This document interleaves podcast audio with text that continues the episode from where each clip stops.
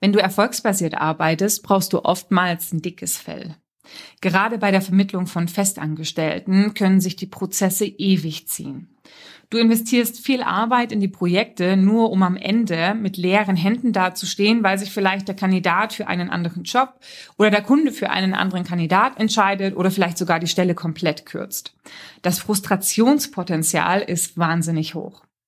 Wenn du die Schnauze voll davon hast, immer wieder für laut zu arbeiten und dir deine Mühen entlohnen lassen möchtest, ist das der richtige Podcast für dich. Du erfährst, worauf du bei der Umstellung deiner erfolgsbasierten Arbeitsweise in die mandatierte Arbeitsweise achten solltest, damit dein Vorhaben von Erfolg gekrönt ist. Herzlich willkommen zum Personalberater Coach Podcast. Blicke hinter die Kulissen erfolgreicher Personalberatungen mit der Brancheninsiderin Simone Straub. Was soll ich sagen? Wenn du dich von den ersten Zeilen jetzt angesprochen gefühlt hast, also im Intro, dann lass dir sagen, I feel you. Also ich fühle deinen Schmerz, deinen Ärger und deine Frustration über diese vergebenen Liebesmühen, beratungsresistente und wenig entscheidungsfreudige Kunden, zähe Prozesse und eine schier unzählbare Anzahl an unplanbaren Ereignissen, die dein ganzes Investment in den Prozess über den Haufen schmeißen können und am Ende bewirken, dass du noch nicht mal Geld für dein Investment ähm, ja bekommst, obwohl du selber überhaupt nicht die Schuld daran trägst, dass es am Ende nicht zu einem Ergebnis gekommen ist, ja. Und ähm, lass mich da gleich auch vorweg sagen, das mag vielleicht so antönen, aber ich beziehe in diesem Podcast keine Partei dafür, weder für die erfolgsbasierte Arbeitsweise noch für die mandatierte Arbeitsweise. Ich stimme weder für das eine noch für das andere. Mein Ziel ist es grundsätzlich, dass du Geld bekommst für das, was du leistest und ich stehe für das sage ich mal, für das Thema High Performance, also Hochperformance in der Personalberatung. Ja? Und wenn ich jetzt eine Besetzungsrate von 4 zu 1 oder 5 zu 1 sehe, also das heißt, ich brauche fünf Aufträge, um einen Abschluss zu machen, dann bin ich extrem alarmiert, weil das nämlich am Ende bedeutet, dass du nur um die 20 Prozent deiner Aufträge platzierst und für 80 Prozent deiner Arbeit nicht entlohnt wirst. Das heißt, das machst du für lau.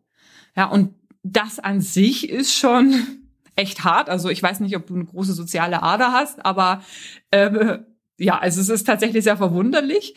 Und ähm, ich meine, dieses Resultat ist ja auch nur das Resultat. Ne? Ähm, dieser ganze Weg zu diesem Resultat ist ja, wie vorhin auch angesprochen, ein ziemlich unangenehmer und frustrierender ähm, ähm, Prozess oder so. Und da können ganz viele unangenehme und frustrierende Erfahrungen eben auch auftreten. Ja. Und da wirft sich doch hin und wieder mal die Frage nach einer Branche auf, die ebenfalls wie wir im Vorfeld viel Arbeit in den Prozess investieren und am Ende vielleicht gezahlt werden, vielleicht aber auch nicht. Und ja, äh, die einzige Branche, die da eigentlich immer ins Spiel kommt, und ich bin sehr offen dafür, dass wenn es noch eine andere gibt, lass es mich wissen. Das Einzige, was den Leuten oft einfällt, ist das Thema Immobilienmakler. Nur wenn du mit dem, dem Immobilienmakler um die Ecke kommst, dann ist das, wie gesagt, so ziemlich der einzige. Aber man vernachlässigt dabei oft auch, dass Immobilienmakler auf Mandate exklusiv arbeiten. Ja. Wie würde es denn sonst auch aussehen? Also was würdest du von einem Haus denken, was über mehrere Immobilienmakler ausgeschrieben wird? Hm. Siehste. Also, ich finde, wir sollten sehr genau schauen, auch äh, wer jetzt, das ist vielleicht nochmal ein neuer Gedankengang, aber da, da kommt mir halt gerade so, ne? Wir sollten sehr genau drauf schauen, wer jetzt am Ende hier eigentlich die Entscheidung dafür fällt, dass so gearbeitet wird.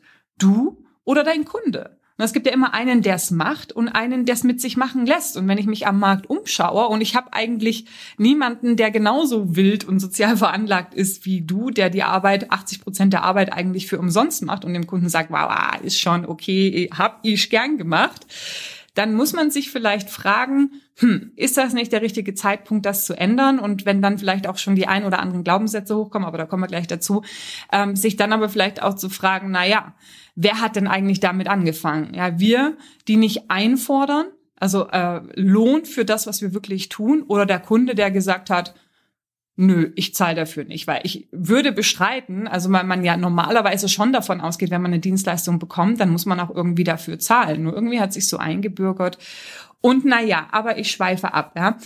Ich wollte eigentlich nur sagen, also das soll jetzt kein Lanzenbruch werden für das mandatierte Geschäft. Ja? Erfolgsbasiert ist auch super und kann auch performanceorientiert super funktionieren.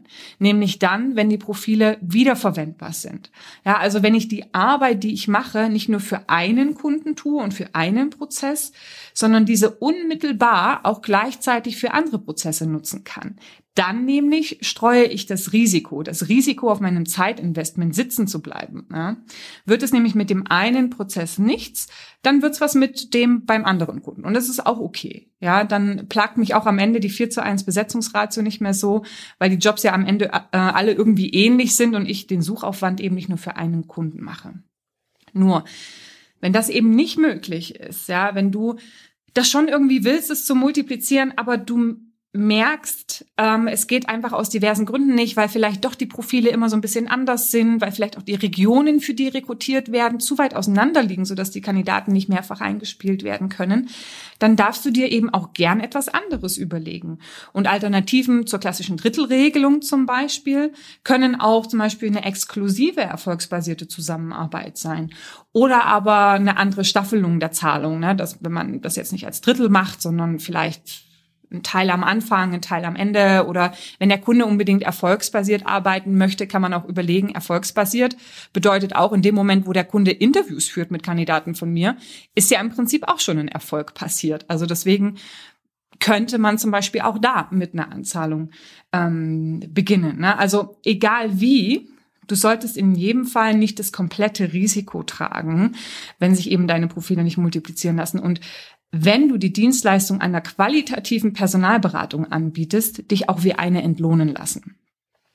In diesem Podcast möchte ich jetzt aber der Einfachheit halber mal davon ausgehen, dass du dich jetzt für die klassische Drittelregelung entscheiden würdest. Also das heißt, du willst von erfolgsbasiert in die Drittelregelung gehen mit einem Drittel des, Honora, äh, des Honorars, also entweder ähm, also ein Drittel vom Honorar. Das Honorar kann dann ein Festbetrag sein oder kann eben anteiliges Jahreszielgehalt sein. Ein Drittel zu Beginn ein zweites Drittel bei der Shortlist oder bei Interviews und eben das letzte Drittel zum Schluss. Jo, die Frage ist, also du bist in it to win it, du bist sozusagen, das Frustrationslevel ist Oberkante, Unterlippe und du entscheidest jetzt, so geht's nicht weiter. Ähm, was ist dann also ähm, zu tun? Nun, den ersten Schritt haben wir eigentlich schon getan, nämlich du hast eine Entscheidung getroffen, weil diese Umstellung erfolgsbasiert auf mandatiert, auf Anzahlung, braucht eine klare Entscheidung von dir. Eine klare Entscheidung im Sinne von, so geht's nicht weiter, da habe ich keine Lust mehr drauf. Weil diese Entscheidung wird dich auch in Situationen tragen, wo du in Versuchung geführt wirst, doch wieder so mit dem Kunden zu arbeiten wie in der Vergangenheit, ja. Und da kannst du für dich einen sehr strikten Weg wählen, dass du sagst, okay, nee, du lehnst einfach diese Aufträge ab oder du machst so einen kleinen Zwischenschritt, dass du sagst, okay, ich entwickle vielleicht einfach ein Produktportfolio, was beide Möglichkeiten offen lässt. Ich biete einmal die, die erfolgsbasierte Arbeitsweise an, die natürlich einen geringeren Dienstleistungsumfang hat. Und ich biete dann eben den dezidierten Suchauftrag an, der, eine, der einen größeren Dienstleistungsumfang hat. Und das ist so ein bisschen, ja, ein Hintertürchen. Man weiß natürlich auch, wie das mit Hintertürchen ist. Du darfst dann eben auch gucken, dass du das Hintertürchen nicht häufiger benutzt, wie die Haustür. Was für ein Bild und das kam ganz spontan, ja. Also, dass du nicht doch am Ende dann wieder bei deinen erfolgsbasierten Aufträgen hängen bleibst, egal wie das Tempo bestimmst, ja du, aber das Wichtige ist erstmal, dass du entsprechende Entscheidung triffst und dann eben auch die nächsten Schritte gehst. Wenn die Entscheidung getroffen ist, dann kommt gleich hinterher, so innen drin, ein nächster Punkt, nämlich die eigene Einstellung und eigene Glaubenssätze. Ja, gerade wenn man eben in der Vergangenheit ein erfolgsbasiertes Umfeld gewohnt ist. Ja, und ich kenne da einige Berater, die aus einer erfolgsbasierten Welt kommen, bei großen Playern, zum Beispiel im Bereich Finance oder Life Science gearbeitet haben und für sich dann eben auch immer gesagt haben, nee, die Kunden zahlen das nicht und am Ende aber aus der Frustration heraus, dass sie nicht mehr so arbeiten wollen wie bisher, ihr eigenes Unternehmen gegründet haben und dann die Arbeitsweise definiert haben, dass eben gegen Anzahlung oder zumindest gegen das Thema Exklusivität ähm, sozusagen gearbeitet wird oder für, für, für diese Rahmenbedingungen gearbeitet wird und bupp, es hat funktioniert. Ja, also das heißt, man darf natürlich in diesem Prozess auch mal drauf gucken, welche Glaubenssätze behindern mich eigentlich. Ja, und die klassischen Glaubenssätze sind eigentlich immer so, ja, mein Markt, äh, da funktioniert es nicht, ja, die, die, die zahlen das nicht vorab oder ich selbst kann das nicht, ja, ich kann dann den Erwartungen nicht gerecht werden oder auch, ähm, ja, was ist sozusagen, wenn ich nicht liefern kann und dann werden die Kunden enttäuscht sein, ja. Also egal, was jetzt sozusagen der Glaubenssatz ist, es gilt, den eben auch anzuschauen und damit zu arbeiten. Und ich kann am Ende jeden Glaubenssatz irgendwo äh, widerlegen. Ne? So der Klassiker ist ja immer, mein Markt, mein Markt macht das nicht. Puh, hart, ja. ähm, ich würde dir recht geben, wenn du sagst, okay, mein Kunde macht das nicht. Ja, da bin ich bei dir. Es wird sicherlich Kunden geben, die das nicht mitmachen werden, ja, weil es halt einfach auch ähm, dann nicht der richtige Kunde für diese Dienstleistung ist, ja. Und es gibt ja beinahe in jeder Dienstleistung oder Produktsparte günstige Anbieter mit eingeschränktem Leistungsportfolio und Hochpreisanbieter, die eben mehr Leistung und mehr Qualität anbieten. Ja, und Hochpreisanbieter werden nun mal nicht die Preiskäufer anziehen. Das ist ganz normal. Und auch ein Backpacker wird wahrscheinlich gepflegt am Fünf-Sterne-Hotel vorbeimarschieren. Und ein Fünf-Sterne-Hotelgast mag das Zelten vielleicht nicht so. Ja, oder vielleicht ist er auch flexibel, keine Ahnung. Aber wird deswegen das äh, Fünf-Sterne-Hotel versuchen, auch die Backpacker anzuziehen? Nee. Weil in dem Moment, wo es das passiert, äh, ähm, probiert, verliert das Fünf-Sterne-Hotel ähm, an Profil und es spricht gar niemanden mehr so richtig an. Ja, also was ich damit eigentlich erstmal sagen will, das geht vielleicht auch nochmal in diesen ersten Punkt, trifft eine Entscheidung, also wie klar trittst du auch auf und wie glaubhaft ist die Positionierung auch dann, also da möchte ich dir Mut machen und auf der anderen Seite möchte ich dir eigentlich sagen, Warum sollte es dein Markt nicht sein? Weil es gibt in jedem Markt und korrigiere mich gern, wenn ich falsch liege, äh, gern per Nachricht zu mir, wie auch immer. Es gibt in jedem Markt das Hochpreissegment, das qualitative Segment und es gibt das preisgünstige Segment. Ne? Und es findet sich für jedes Segment ein Käufer. Die Frage ist halt, kann ich diese Käufer ansprechen? Ja, passt mein äh, Vertrieb dazu? Erreiche ich die? Da werden wir auch nachher nochmal dazu kommen. Und hier wiederum auch der Punkt. Werden alle deine aktuellen Kunden das mitmachen? Nein, wahrscheinlich nicht, weil du wirst eben auch Kunden dabei haben, die sagen, okay, ich äh, brauche diesen ganzen ähm, Schnickschnack nicht, ja, mit ähm, Profil in Text pro, also mit im Profil in Prosa und äh, Vorqualifikation und ähm, weiß ich nicht was. Schick mir einfach nur den Lebenslauf äh, und den Rest mache ich diese, diese Kunden wird es geben, ja, aber das ist dann eben auch nicht ähm, dein Kunde, wenn du im Bereich der qualitativen Personalberatung auch mandatiert arbeiten möchtest. Und die andere Sache ist auch, dass man, gerade wenn man aus der erfolgsbasierten Welt kommt, davon weggehen muss, dass man seine Leistung nur über ein geliefertes Profil definiert, ja, weil deine Leistung ist eben auch der Suchprozess. Nur wenn du erfolgsbasiert gearbeitet hast, dann bist du eben daran gewöhnt, dass du für die Vermittlung gezahlt wirst. Und den Kunden interessiert am Ende der Rest sehr, sehr wenig. Ja, aber wenn du sozusagen deine Arbeitsweise umstellst, dann haben wir da eben auch den qualitativen Käufer, den sehr wohl interessiert, wie du den Kandidaten vorqualifizierst, wie du an den Markt herantrittst, wie du auch versuchst, ja, die Stelle zu verstehen, denen interessiert, was deine Einschätzung zu dem Kandidaten ist und einfach den Input von dir auch ähm, sehr gern annimmt. Ja, also das heißt, dieses Umdenken auch in Bezug auf, was ist eigentlich meine Dienstleistung? Ja, und, und ist das wirklich nur der vermittelte Kandidat oder ist es eben auch all das, ähm, was davor passiert? Ja, und by the way möchte ich dich auch an das äh, Bild der selbsterfüllenden Prophezeiung erinnern. Du kennst es ähm, sicherlich, ja, mein Glaubenssätze prägen unser Denken. Ja, das Denken, das Fühlen, das Fühlen, das Handeln und das Handeln natürlich das Ergebnis. Ja, und wenn ich mir die ganze Zeit vorsage, na, eigentlich will ich ja, aber das wird nicht funktionieren. Nee, das geht nicht. Dann werde ich das ausstrahlen, ganz unbewusst, auch in mein Handeln einfließen lassen und das Ergebnis wird mir recht geben. Das funktioniert einfach so sicher wie das Amen in der Kirche. Ja, also das heißt, wenn du da ein Thema mit Glaubenssätzen hast diesbezüglich, dann arbeite an diesen, dann werd dir diesen bewusst und arbeite an diesen. Sprich mit Personen wie mir, sprich mit Kollegen, die mandatiert arbeiten. Du wirst sehen, die machen das mit einem Selbstverständnis, als würde es, also als würde es nichts anderes auf der Welt geben, so von wegen, ich kann mir gar nicht vorstellen, also ich erfolgsbasiert, wie soll das funktionieren? Und auch diese Berater haben ihre Kunden. Und ich finde das so ähm, imposant. Vielleicht hast du auch das Interview gehört mit der Konstanze Buchheim. Die kommt ja aus der erfolgsbasierten Personalvermittlung und macht jetzt Personalberatung mit einem Mindestfee von 75.000 Euro. Und soll ich dir mal sagen? ja, das ist nicht nur sie, die das macht, sondern es ist ein Unternehmen, was sehr erfolgreich am Markt positioniert ist, immer wieder auch in besten Listen ähm, unterwegs ist. Also es funktioniert, aber es beginnt eben in deinem Kopf. Ja.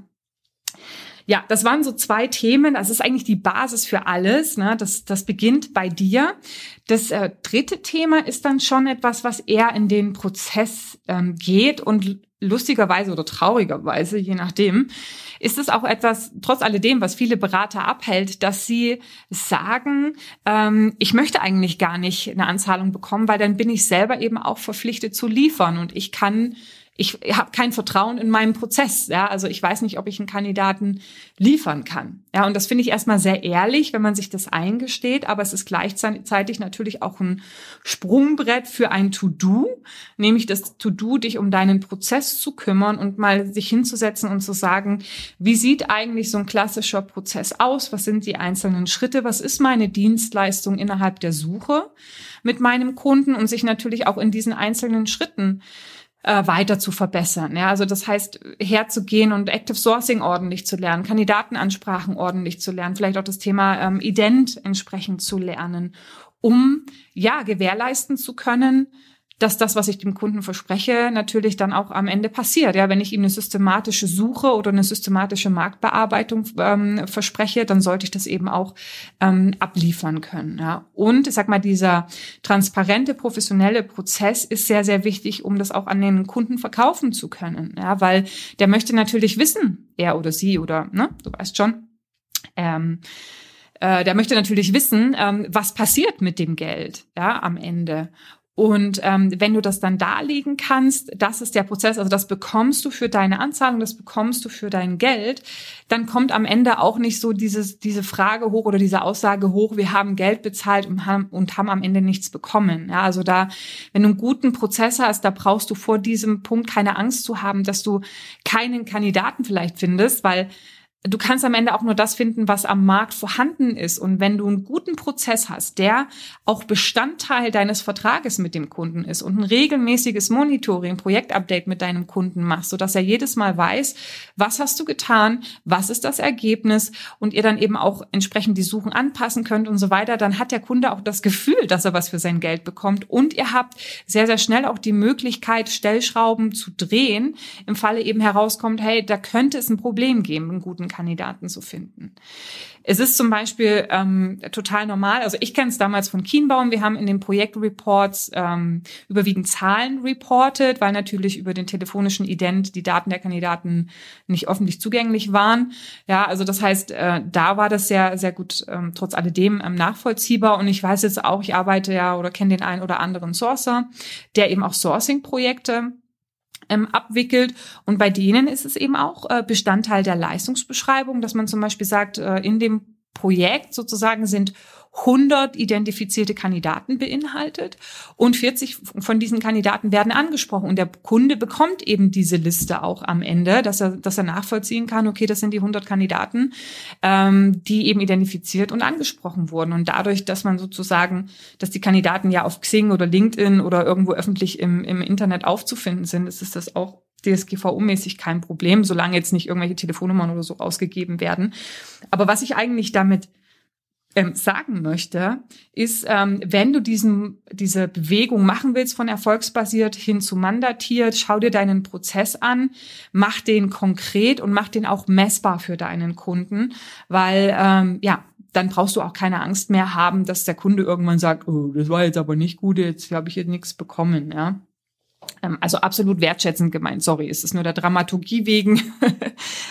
Jetzt einfach mal so ein bisschen ähm, mein schauspielerisches Talent ähm, eingesetzt. Und ähm, ganz klar, ähm, wie sagt man, äh, Gemeinsamkeiten mit äh, am Markt vorkommenden Personen sind absolut rein zufällig.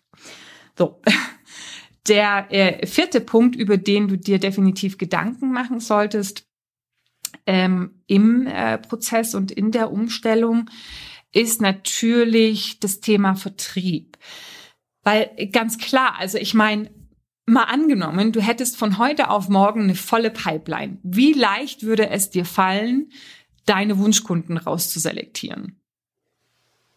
Ja, wahrscheinlich sehr leicht, ja. Also das heißt, natürlich hat eben auch dieser, diese Bewegung etwas damit zu tun, sich nochmal seine, seine vertriebliche Strategie anzuschauen und dafür zu sorgen, dass die Pipeline konstant voll ist und du eben nicht in Versuchung gerätst, aus Mangel an Möglichkeiten, dich auf eine Zusammenarbeit einzulassen, die eigentlich nicht deinem Wunsch entspricht. Ja, also das heißt, geh her und ähm, identifiziere mal unterschiedliche Vertriebswege. Na, dann kannst du dich eben ähm, inspirieren lassen. Ich habe auch ein, ähm, ein PDF zu den 20 plus ähm, äh, Vertriebswegen in der Personalberatung. Das ähm, kann ich dir noch anhängen. Das verlinke ich dir an den äh, Blogpost äh, an den Blogpost, an den, in, in die Show Notes.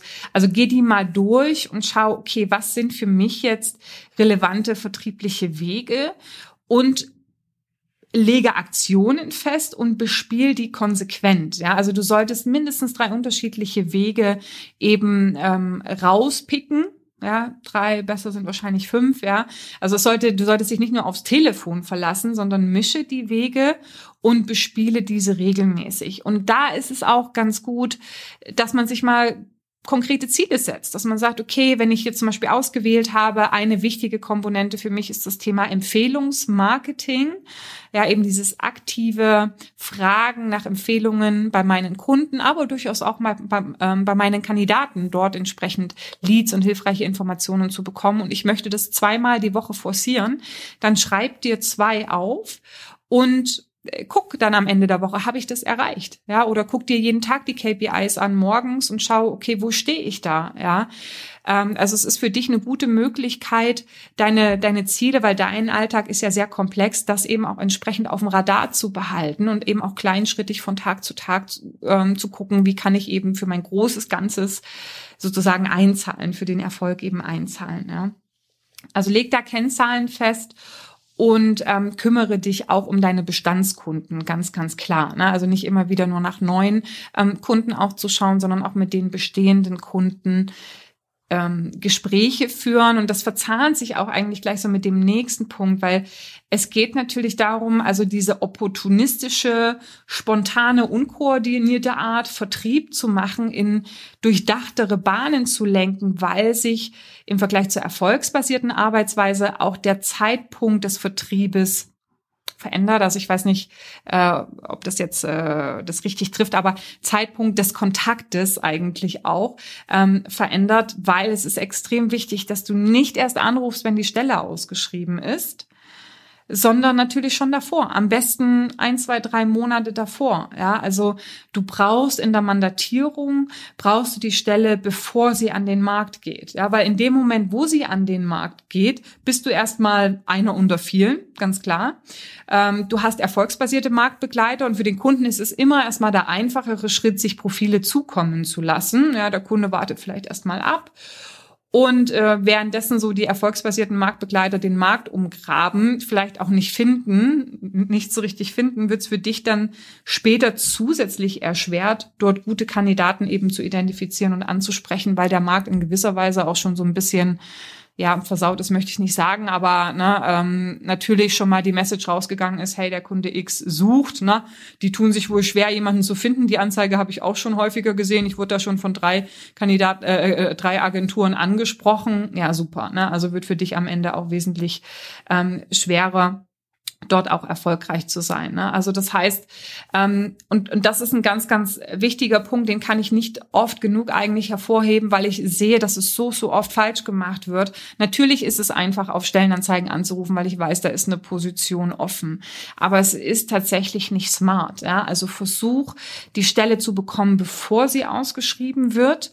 Ja, und das beeinflusst natürlich dein Vorgehen im Vertrieb weil du zum einen gucken musst, welche Personen sprichst du eigentlich an. Es wird eben nicht mehr die Dame oder der Herr ähm, im, in der HR sein, ja, sondern du musst eben andere Personen ansprechen. Du musst schauen, wie du diese Personen ansprichst. Ja, also variiere auch das Vorgehen. Du bist dann eben nicht mehr derjenige, äh, der gesehen hat, dass eine Stelle offen ist und man fragt, wie kann man helfen, ja, sondern du gehst eben eher auf eine ähm, strategische Zusammenarbeit, ja, auf eine proaktive Begleitung des Unternehmenswachstums oder wie auch immer, aber du sprichst einfach auch die Kunden anders an und es hat natürlich auch einen, Aus, äh, einen Ausfluss, einen Einfluss auf die Auswahl, so rum, auf die Auswahl der Vertriebskanäle. Ja, also das heißt, ähm, zum Vertrieb her, das ist ein ganz, ganz wichtiges Thema. Mach dir Gedanken, welche Wege sind für mich relevant?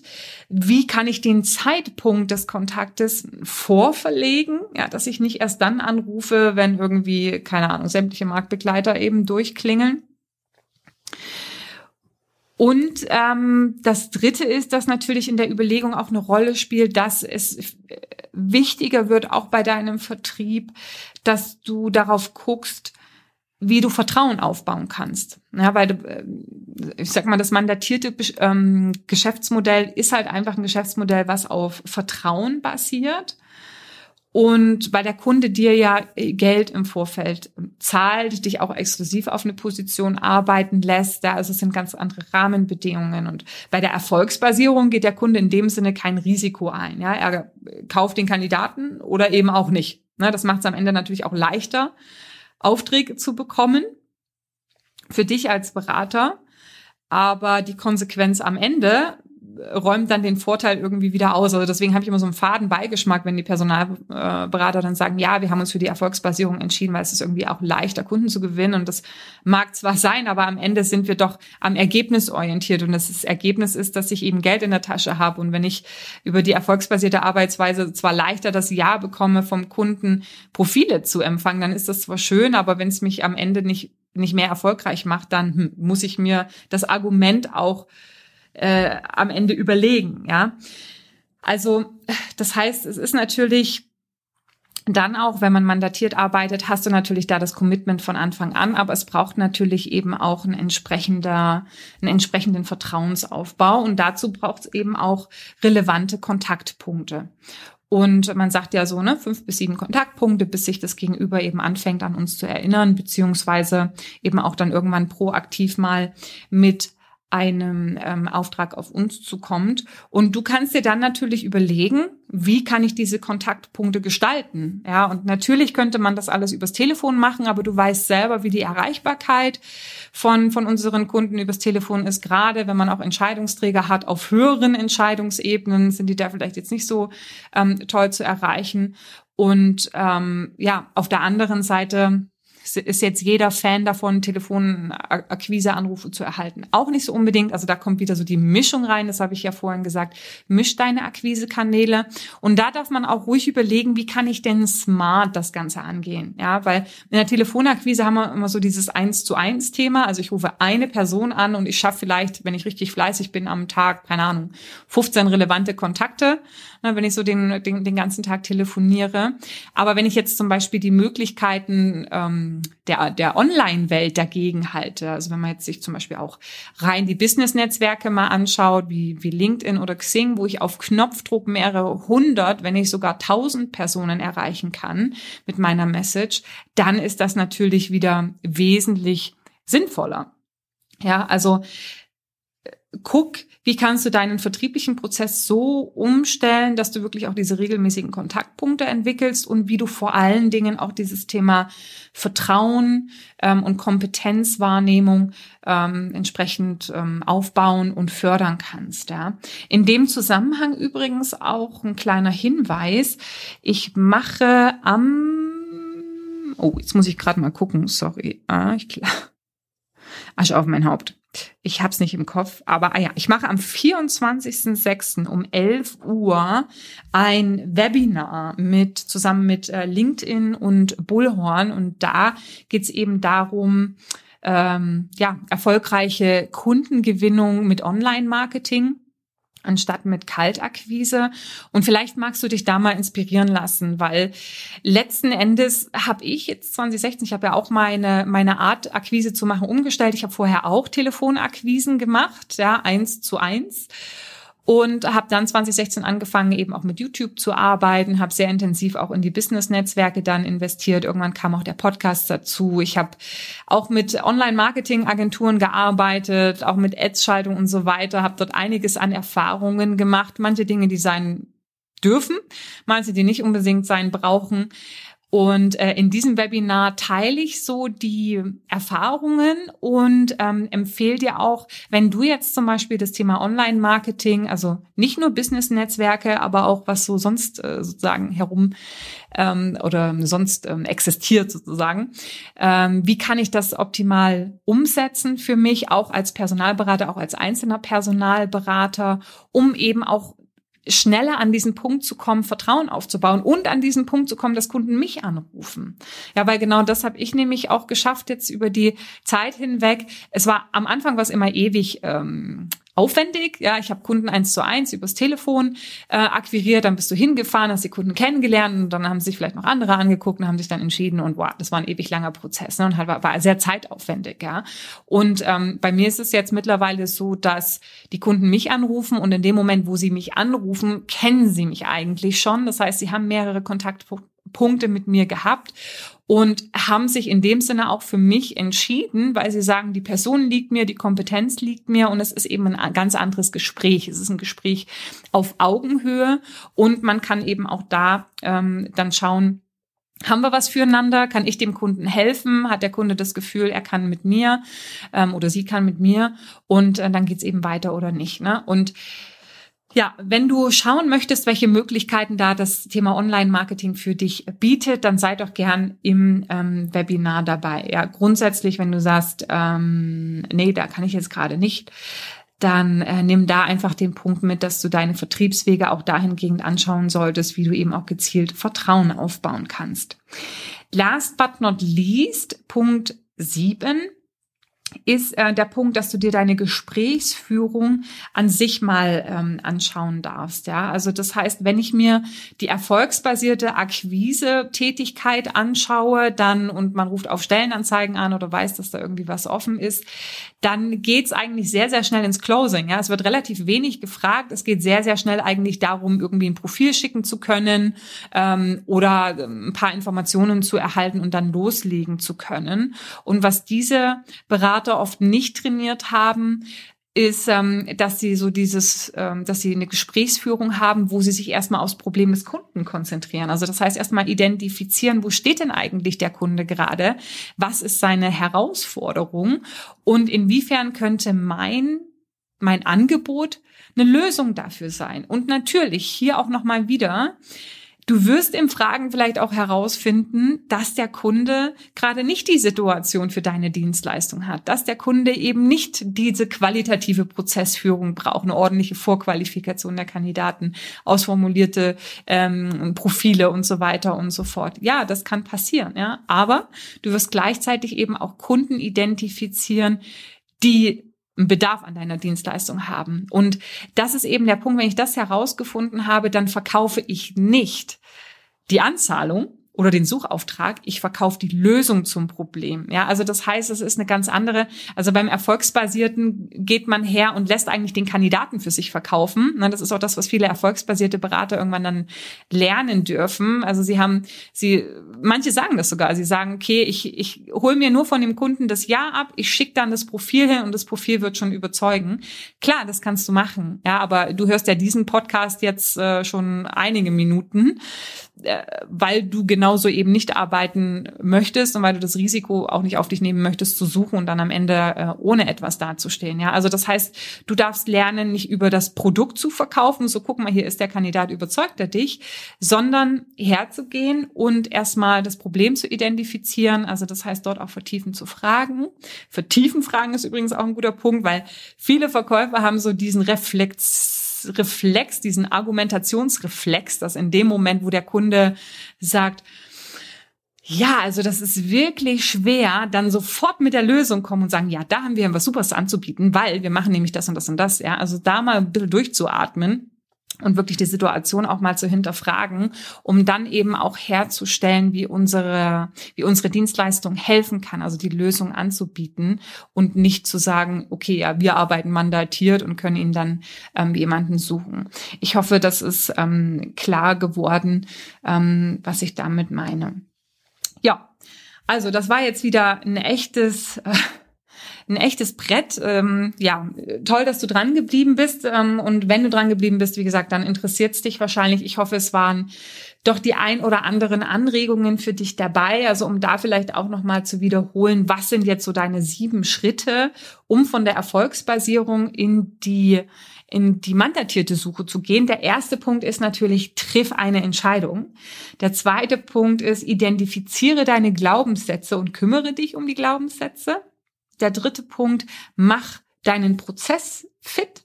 Vierter Punkt, professionalisiere deine Vertriebsstrategie, um halt ordentlich Pipeline zu haben. Ähm, fünfter Punkt, passe dein Timing an. Also das heißt jetzt nicht immer erst anrufen, wenn das Kind schon in den Brunnen gefallen oder die Stelle ausgeschrieben ist, sondern versuch das nach vorne zu verschieben, um die Stelle zu bekommen, wenn sie gerade in der Entstehung ist.